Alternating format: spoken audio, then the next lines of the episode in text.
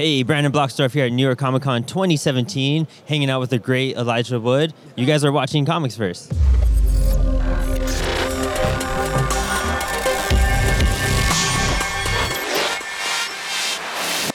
So Elijah, you your character's going through some major changes from season one. You're kind of just picking up right off of it. Uh, what can you tell me about your character that's going on in season two right now?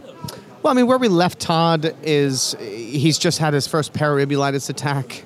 Um, he's heard a panicked phone call from his sister where she's clearly being kidnapped or something horrible's happening to her that he, he doesn't know what it is, but he, he knows she's in danger.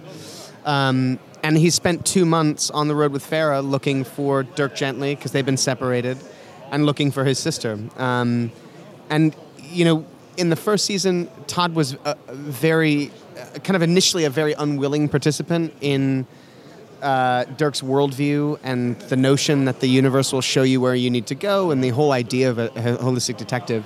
And by the end of that first season, he's on board. He actually believes these things are real. He's experienced time travel. He's seen, you know, a, a shark come out of a kitten. These things are actually real.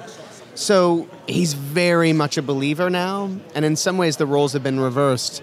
And he's kind of a little manic uh, in a very Dirk Gently way, kind of at the beginning, because he kind of he's desperate essentially because he needs these things to be real in order f- for him to find his sister.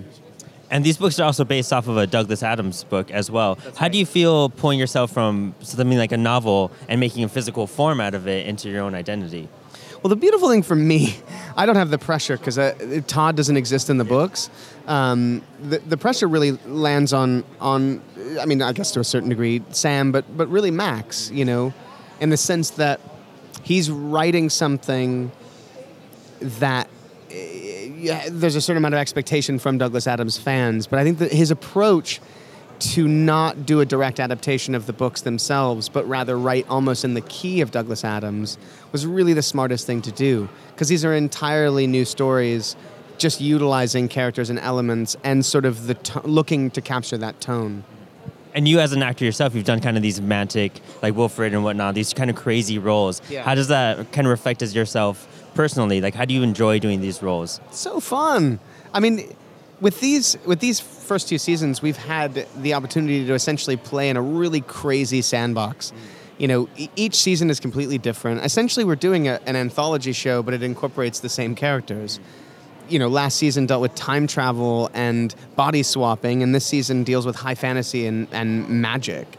So it's it's really fun for us because we get to see our characters through that, and there's an emotional truth to our characters and their experience and growth whilst also being in these ridiculous, absurd, fun universes that are different every time.